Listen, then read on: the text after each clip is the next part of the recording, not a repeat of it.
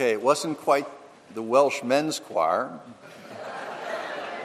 I, think they did all right. I think they did all right. So thank you, Jeremy, for making that happen, and all you guys who said, Well, I can come to one practice and sing. Well, I, I bet that's going to happen again th- sometime throughout the year. Uh, that uh, he'll do a one practice in a, in a Sunday. So we come now to Psalm 36. So you can find it in your worship folder or open your Bibles and turn there. and we'll look at this. So if you're able, would you stand with me as we prepare to feast on the Word of God? Our Heavenly Father, as we come before you, we ask that our eyes would be open by the power of your Holy Spirit so these are more than just words on a page, but they come alive in our hearts, that they cut into our very souls, Lord, and, and reveal where we are not in step with you and, and the, the path to be in step with you. How the world is and how you call us to be, and remind us, Lord, of this great and steadfast love that you have for those who are in Christ. And it is in his name that we pray. Amen.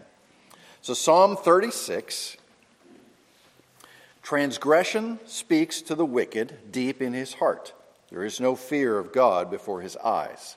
For he flatters himself in his own eyes that his iniquity cannot be found out and hated. The words of his mouth are trouble and deceit.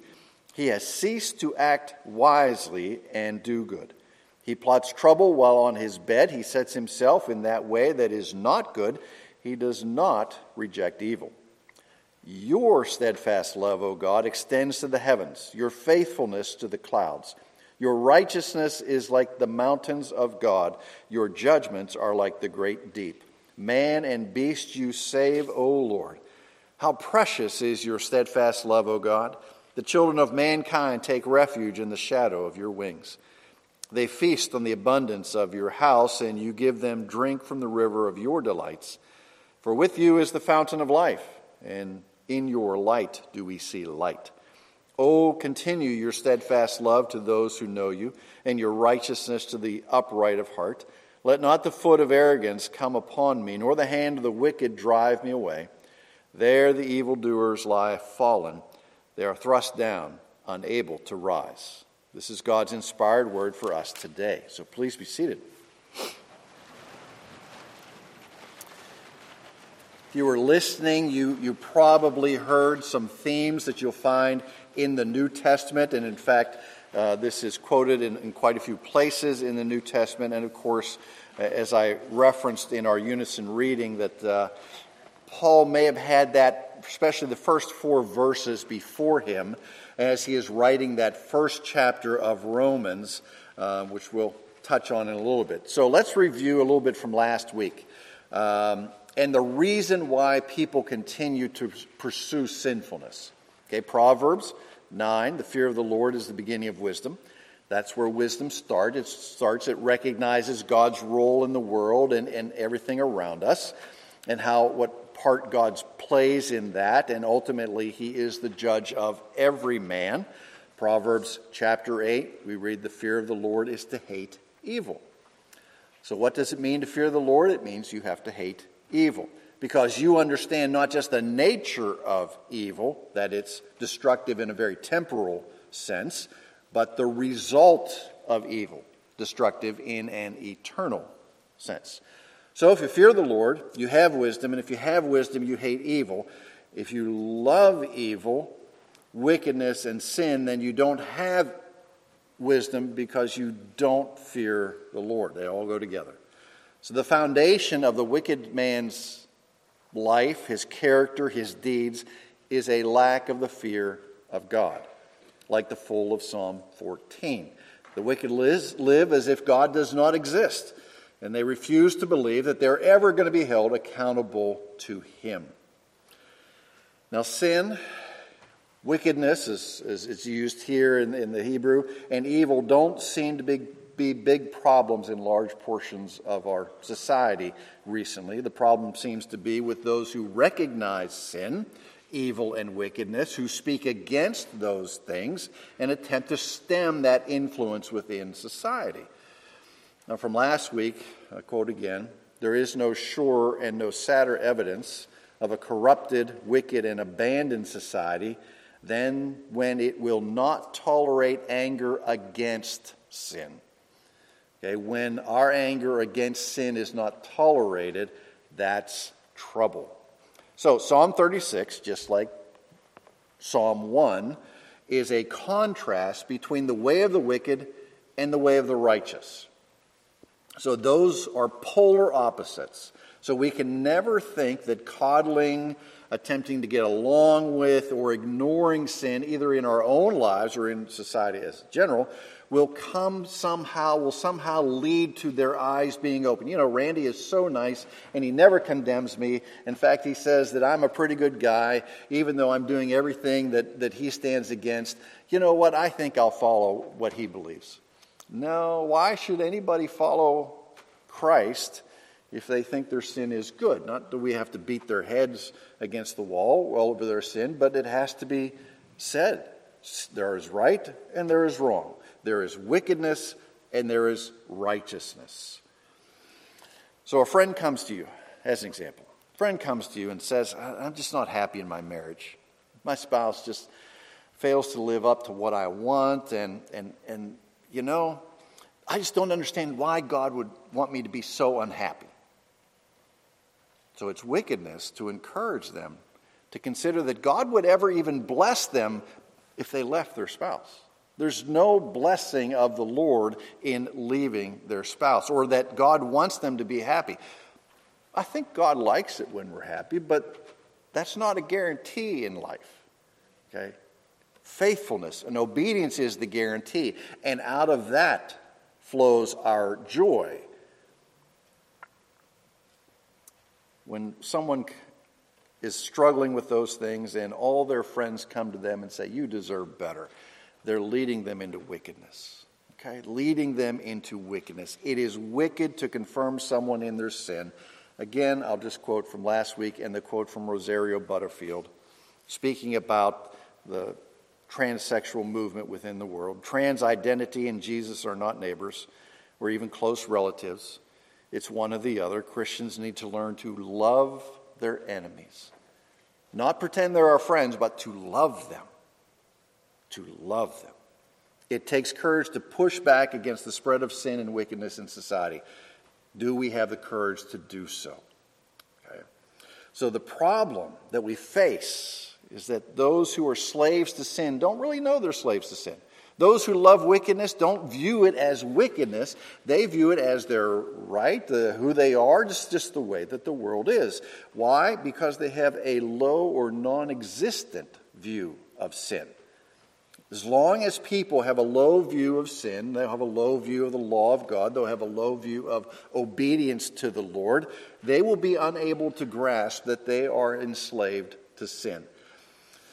As were we. As were we. There was a time in our lives when we did not believe. There was a time in our lives when we did not know God. But God, in His faithfulness and in His care and in His love for us, opened our eyes to the truth of the gospel.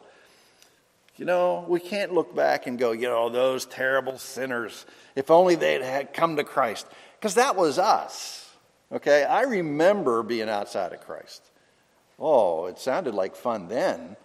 But now that I look back at it, I would never return to those things. Never return to that way of life, those priorities.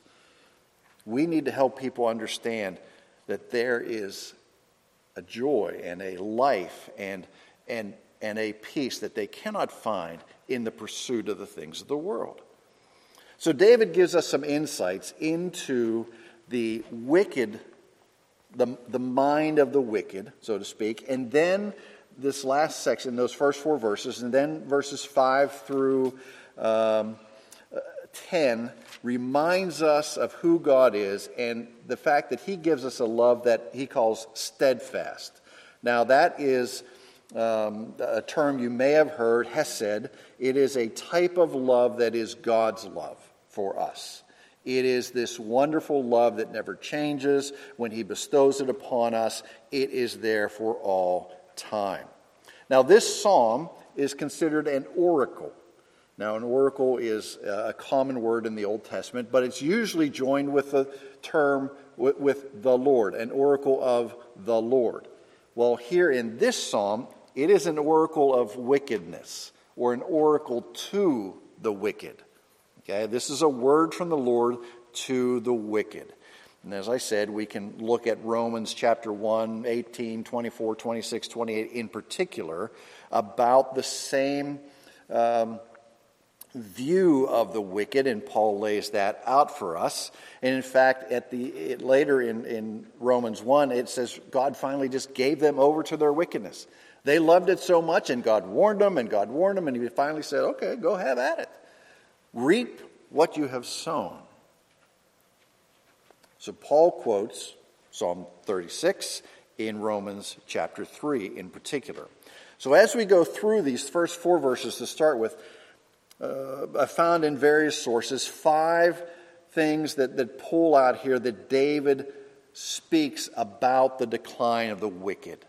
Okay? About the decline of the wicked. Number one, the wicked become the center of their own universe. Become the center of their own universe. Egocentric is what we would say today. And because of that, they are self deceived.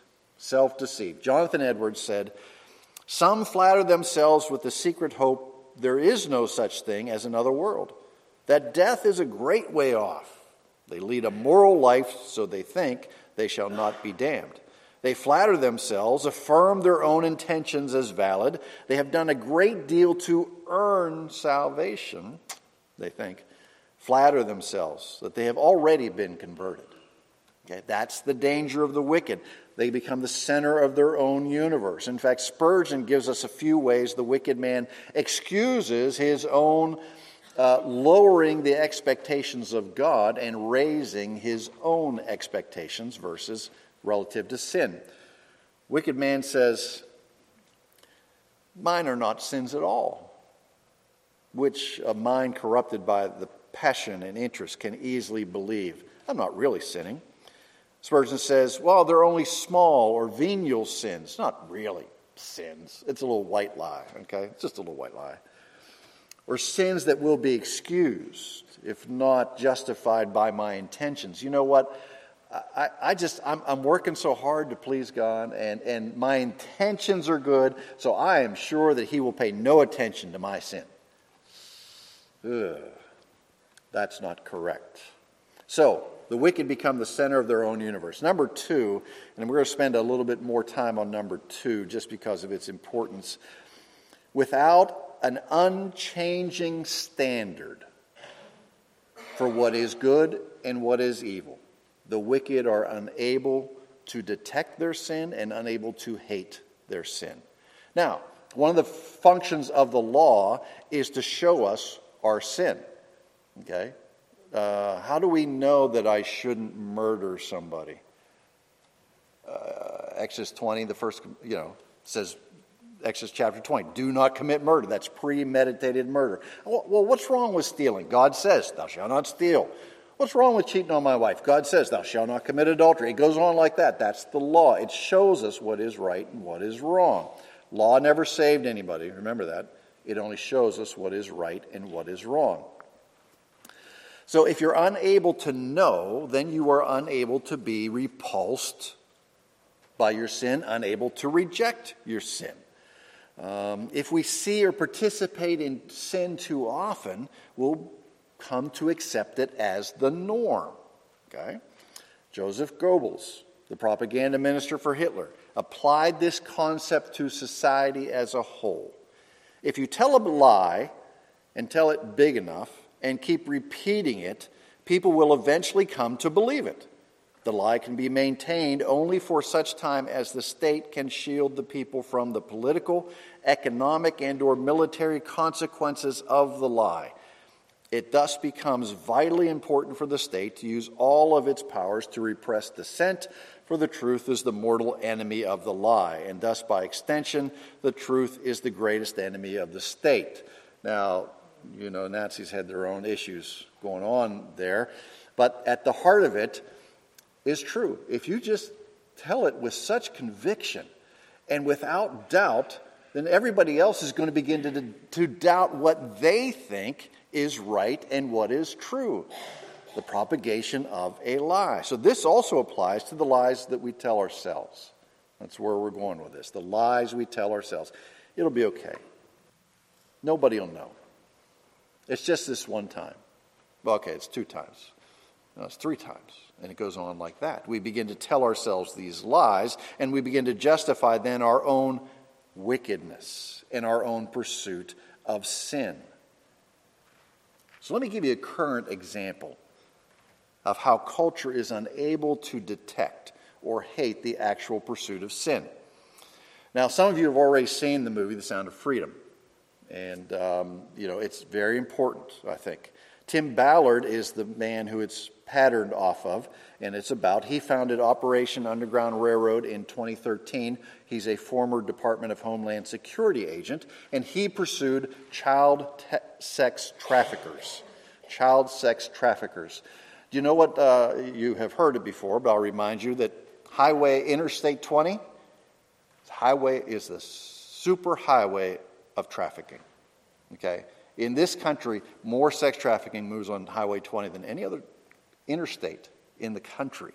Okay? We have supported in the past, and uh, some people have worked down at the Well House, which is a place down around Birmingham that rescues women out of trafficking. Okay, so it is very bad. So he is particularly after those who traffic children and to rescue children. So it's interesting as, as we close our eyes to sin that the vast majority of the major film critics in the industry boycott this film. They don't review it, they don't go see it, they don't even talk about it. And those who have say it's a wild goose chase about a non existent problem. I, I, what's sin? I don't see any sin. Okay, why not? Because I'm blind to it. Jim Caviezel, who's the, the star of it, plays Tim Ballard. He responds to these attacks. When there is evil, real evil in the world, and when love is in your heart, boy, evil is just a coward to God. So, in a recent interview, Ballard accounted for some of the reasons the film and the subject matter has been attacked. And I reference it here because it highlights the wicked. So, according to Ballard, these are what he described as the doctrines of the pedophile network. We must separate children from parents because parents are a bad influence. Now, I might have been, but Judy was there to help. Okay? but that's the concept separate children from parents because the state knows best. We must sexualize children, let them see anything they want as, at an early age as possible. We must take God out of education because God gets in the way. Children can consent to anything, anything at any age. If a child says yes, that's consent. So, that, that, that's what Ballard, Ballard calls the doctrines of the pedophile network, which is international. Okay, international. Illustrating the separation of parents aspect, the state of Washington recently passed a law that reportedly enables individuals at youth, youth or homeless shelters to avoid, of, to avoid informing a child's parents of law enforcement of their whereabouts if a child is seeking, without the parent's consent, sex change, mastectomy, implants, abortion, puberty blockers, assisted reproduction services, they call it. Okay? These are some of the things that, that society has said are just fine now. Why? Because they, they cannot see the sin. Their wickedness has blinded them to it.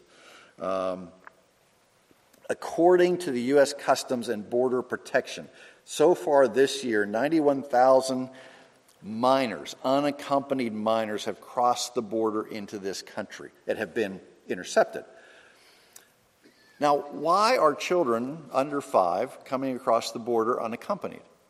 Well, they come across the border with a name, and it's the name of their sponsor.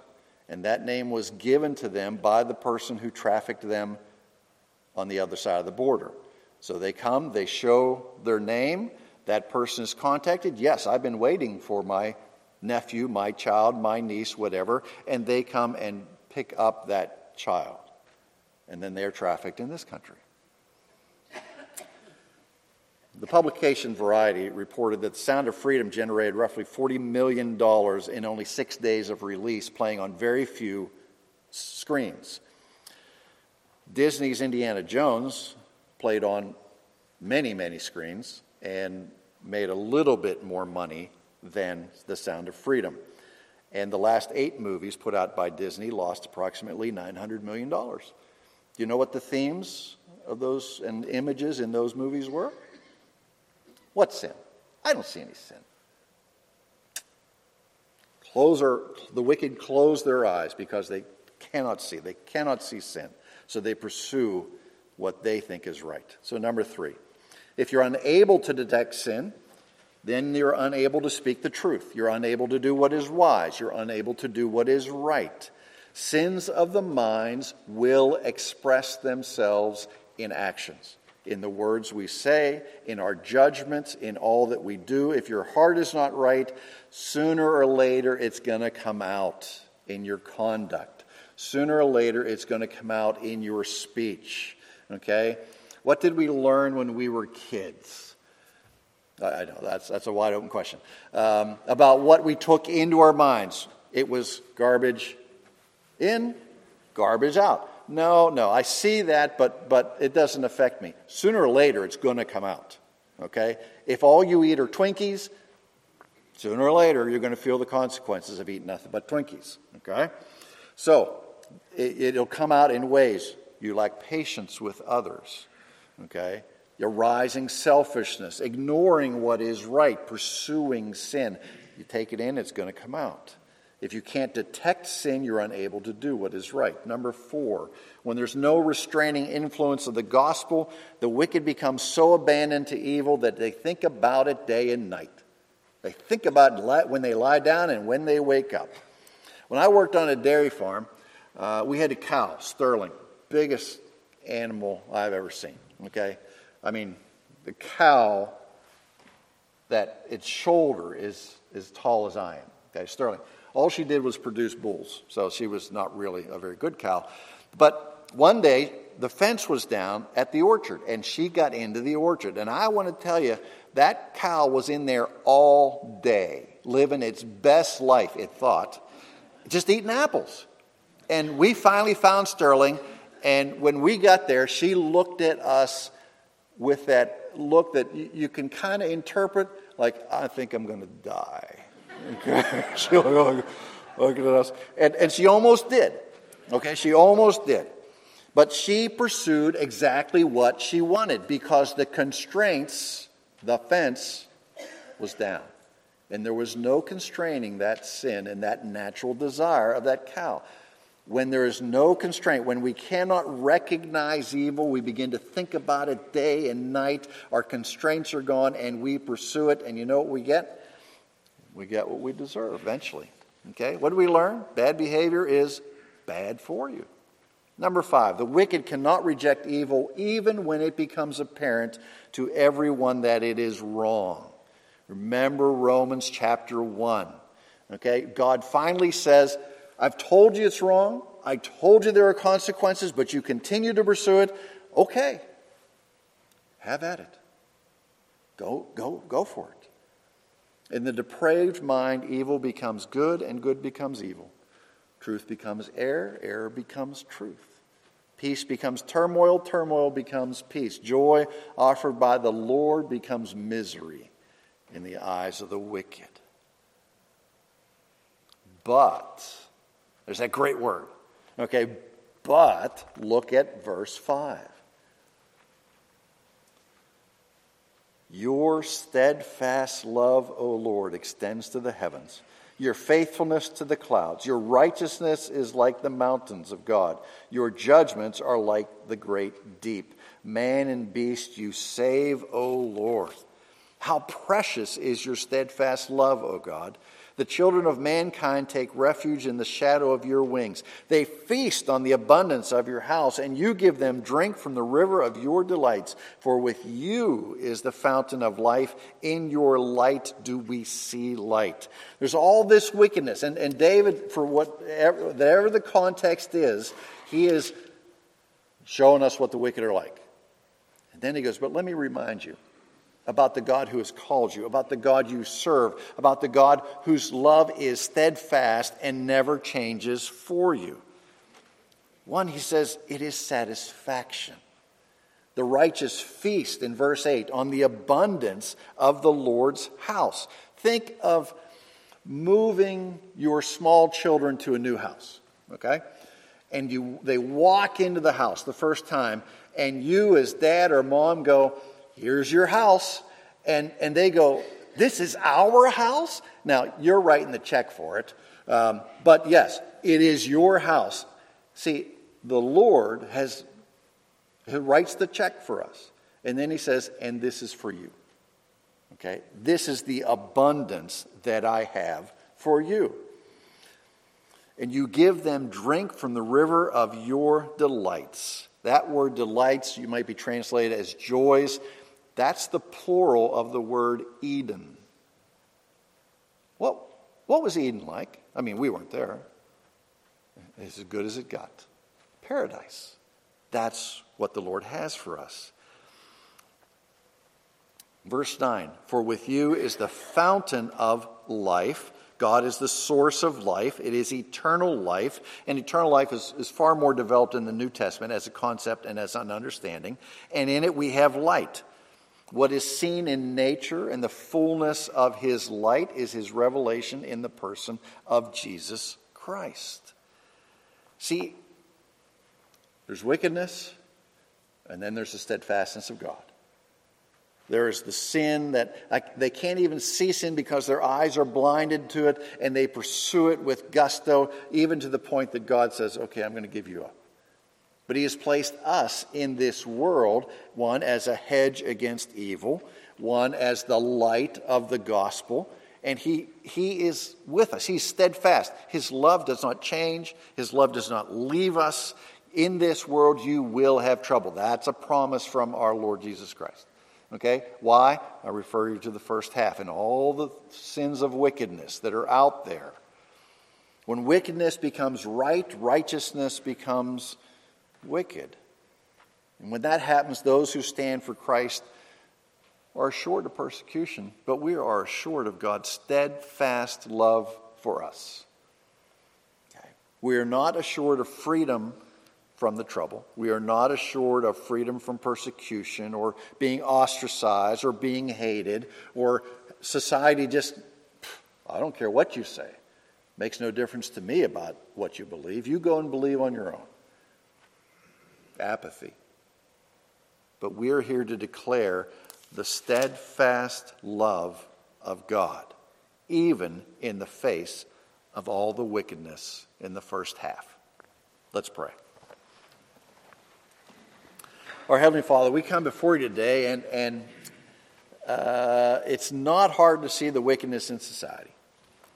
There seems to be new trends that arise, new wickedness, but it's, it's the same as the old wickedness, just packaged in something different. All around us, it seems that uh, people love their sin more and more. Perhaps those who, who are in authority over us and in your sovereignty, you've placed them there, and they're, maybe they're pursuing wickedness. Not all. We're concerned about our hearts, though, and our pursuit of what is right and our confidence in the steadfast love that you have for us. You have called us to be at war. Christian life is war.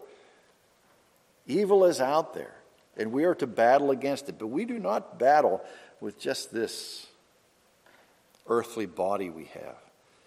We battle with the heavenly tools that you give to us, the power of the Holy Spirit, the sure knowledge of the victory of Christ. That the gates of hell cannot stand against the movement of the church. They will crumble. And we know whose power it is we rely upon. So, Lord, as we face these things, this wickedness in society, remind us, even those dark times when we think it's winning, that your love for us is steadfast. It's higher than the mountains reaches deep into our soul and will never let us go. We pray these things in Christ's name. Amen.